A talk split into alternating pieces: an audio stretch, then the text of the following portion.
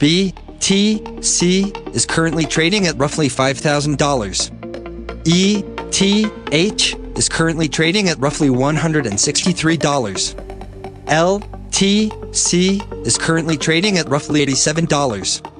XRP is currently trading at roughly 35 cents. XLM is currently trading at roughly 12 cents. Okay, everyone, I want to take a quick second to talk about Anchor.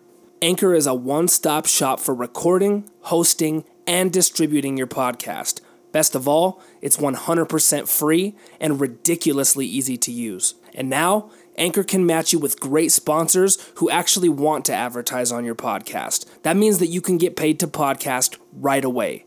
In fact, that's what I'm doing right now by reading this advertisement. So if you've always wanted to start a podcast and make money doing it, go to anchor.fm slash start. The Crypto Corner with your host, Crypto Kid. It is a huge deal. When this baby hits 88 miles per hour, you're gonna see some serious shit. What's up, everybody? Crypto Kid here, and today we have a great lineup of information for your ears. So strap in and let's talk crypto. Binance has announced that they anticipate the mainnet launch for their new DEX will happen sometime this month. In a recent blog post, they stated that the Binance DEX is a decentralized exchange with a decentralized network of nodes, where you hold your own private keys and manage your own wallet. Binance DEX provides a balance of security, freedom, and ease of use, where the user takes more responsibility and is in more control of their assets.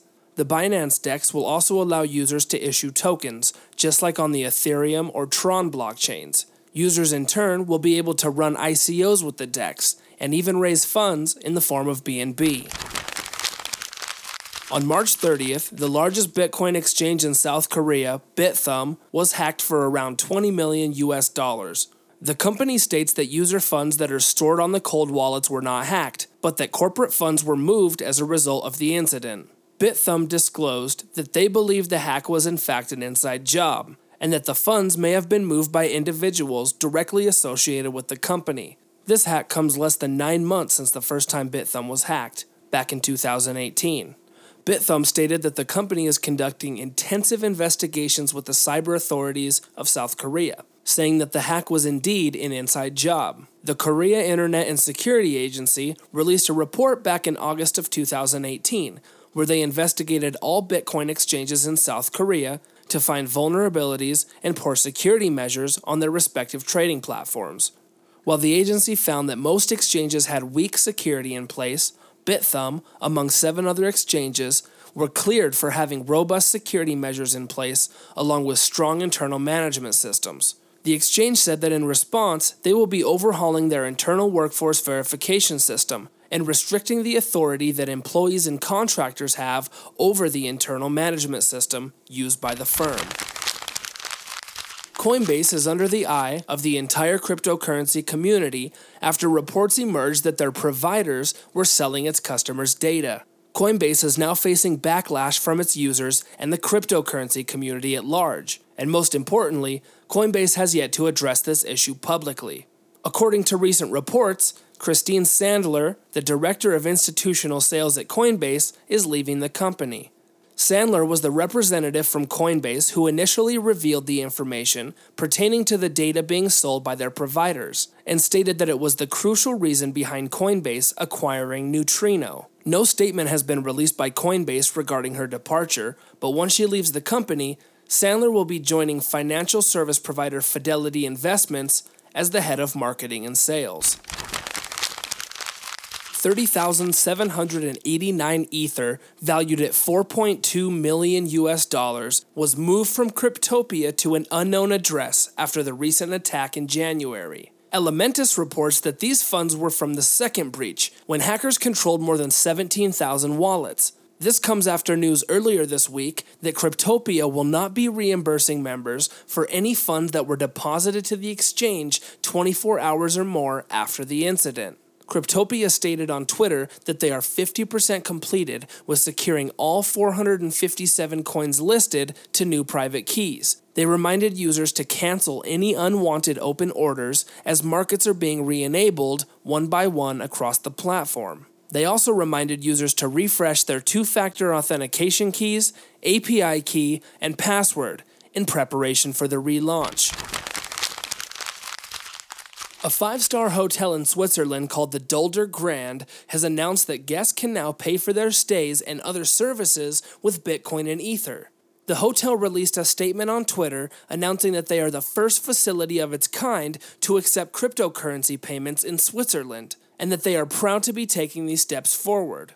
Payments to the hotel will be facilitated by the fintech firm Inacta, who has developed a simple app that allows guests to pay for hotel services with their Bitcoin and Ether wallets.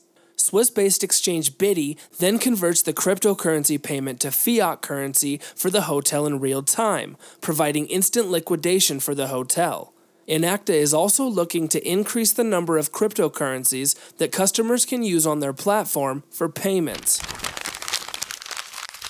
The world's largest crypto lender, Swiss based Nexo, has announced that they have officially backed the very first mortgage with cryptocurrency. Brock Pierce put up almost 3 million US dollars in Bitcoin in order to secure a loan from Nexo in the amount of 1.2 million US dollars.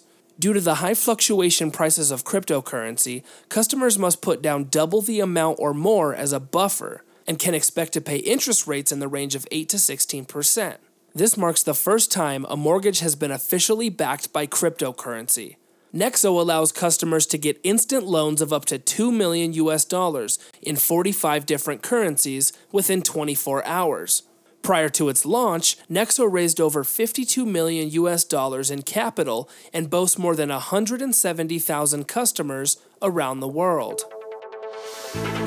Today's episode is sponsored by NYCFlash.me. With NYC Flash, you can get New York coin in a flash. You don't want to have to deal with an exchange? No problem. Simply head over to nycflash.me and use their simple interface to purchase New York coin with fiat directly. No more waiting on an exchange, no middleman. With NYC Flash, you can get your coin quickly and securely. Check out nycflash.me today.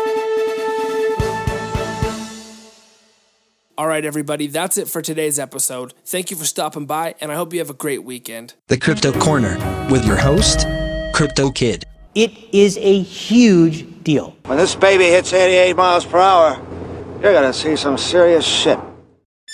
Produced on location at Chicken Valve Studio. Studio.